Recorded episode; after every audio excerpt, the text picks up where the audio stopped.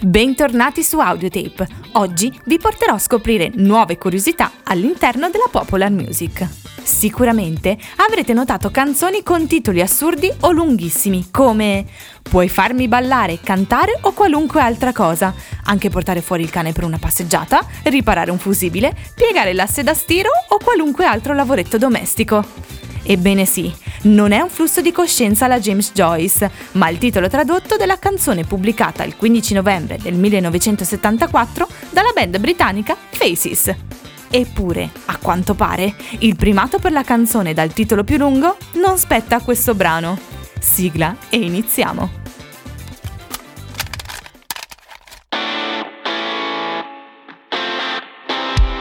Audio, oltre i confini della musica. So che non sono la sola al mondo ad adorare le stranezze e le curiosità più assurde legate al mondo della musica. Quindi, strani di tutto il mondo, uniamoci! Questa puntata è per noi! Una delle cose che ci fa scegliere di ascoltare una canzone al posto di un'altra è talvolta anche il suo titolo. Ma cos'è effettivamente un titolo di una canzone? Generalmente è una singola parola o una frase ermetica, cioè super breve e condensata alla peggio Ungaretti, che racchiude tutta l'essenza del brano.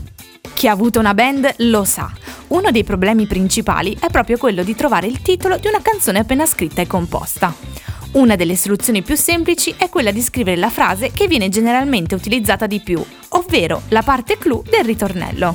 Ma c'è chi non è per nulla d'accordo con questo e ha ben deciso di non lasciare dubbi al proprio ascoltatore. Nel corso della storia della musica sono state tantissime le canzoni realizzate con particolarità specifiche che le facessero risaltare rispetto alle altre. Che fosse un riff, un assolo o altre caratteristiche, le canzoni che hanno fatto la storia hanno sempre saputo distinguersi rispetto alle altre a causa di un elemento in particolare. Non è da meno la canzone della cantante statunitense Christine Lavin, che dal 1983 ottiene il primato per la canzone con il titolo più lungo, con un totale di 97 parole e 383 caratteri. Il titolo in questione e tradotto è "Pentendomi di quel che ti ho detto quando mi hai chiamato alle 11 del mattino di venerdì per dirmi che alle 13 di venerdì pomeriggio avresti lasciato il tuo ufficio, sceso le scale, fermato un taxi per raggiungere l'aeroporto per prendere un aereo per andare a sciare sulle Alpi per 2 settimane.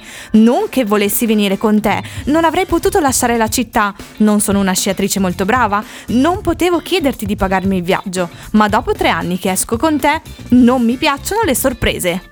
Scuse musicali." Beh, se questo è solo un titolo di una canzone per un pentimento ad un invito a sciare, non mi immagino cosa farebbe se venisse lasciata per messaggio.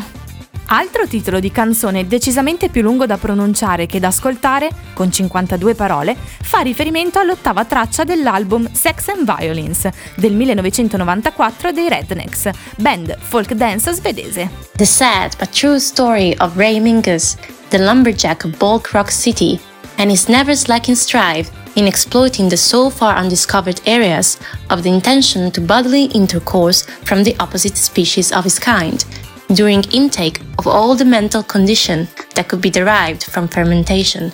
E sì, mi sono fatta decisamente aiutare da una mia amica. Odio l'inglese, lo sapete. La traduzione del titolo in questione dovrebbe essere più o meno "La triste ma reale storia di Ray Mingus, il boscaiolo di Bulk Rock City, e del suo instancabile impegno nell'esplorazione delle aree del sesso tuttora sconosciute al sesso opposto alla sua specie, durante l'assimilazione di tutti quei disturbi mentali che possono derivare dallo sviluppo." Immaginate la faccia dei commessi dei negozi di dischi o quelle dei DJ quando dovevano pronunciare per intero il titolo di una canzone. Ma oggi vi voglio parlare anche delle canzoni con i titoli più strani della storia. Curiosando infatti tra i nomi più celebri del panorama storico-musicale, ho trovato 4 canzoni che per me meritano questo primato. Prima fra tutte spicca senza dubbio "Everybody's Got Something to Hide, Except for Me and My Monkey" dei The Beatles, cioè più o meno tutti hanno qualcosa da nascondere tranne me e la mia scimmia.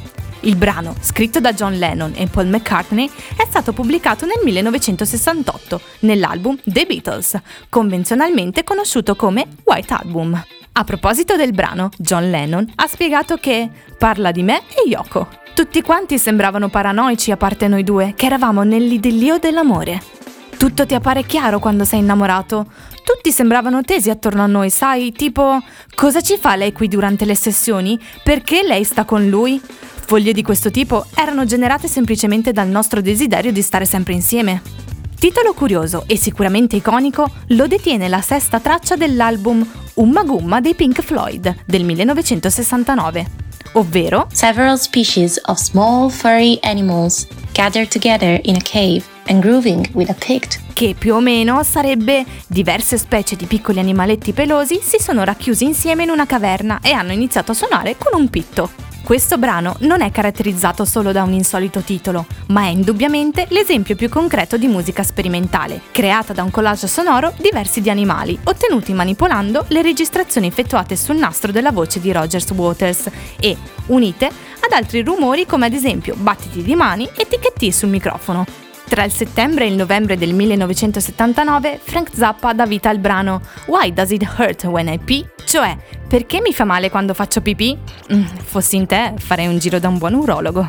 Il brano è tratto da Joe's Garage, un'opera rock registrata in 3 parti dal musicista americano. Secondo alcuni critici, l'album, che contiene una delle canzoni dal titolo più strano che sia mai stato evidenziato nella storia del rock, è, allo stesso tempo, uno degli album migliori della discografia di Frank Zappa.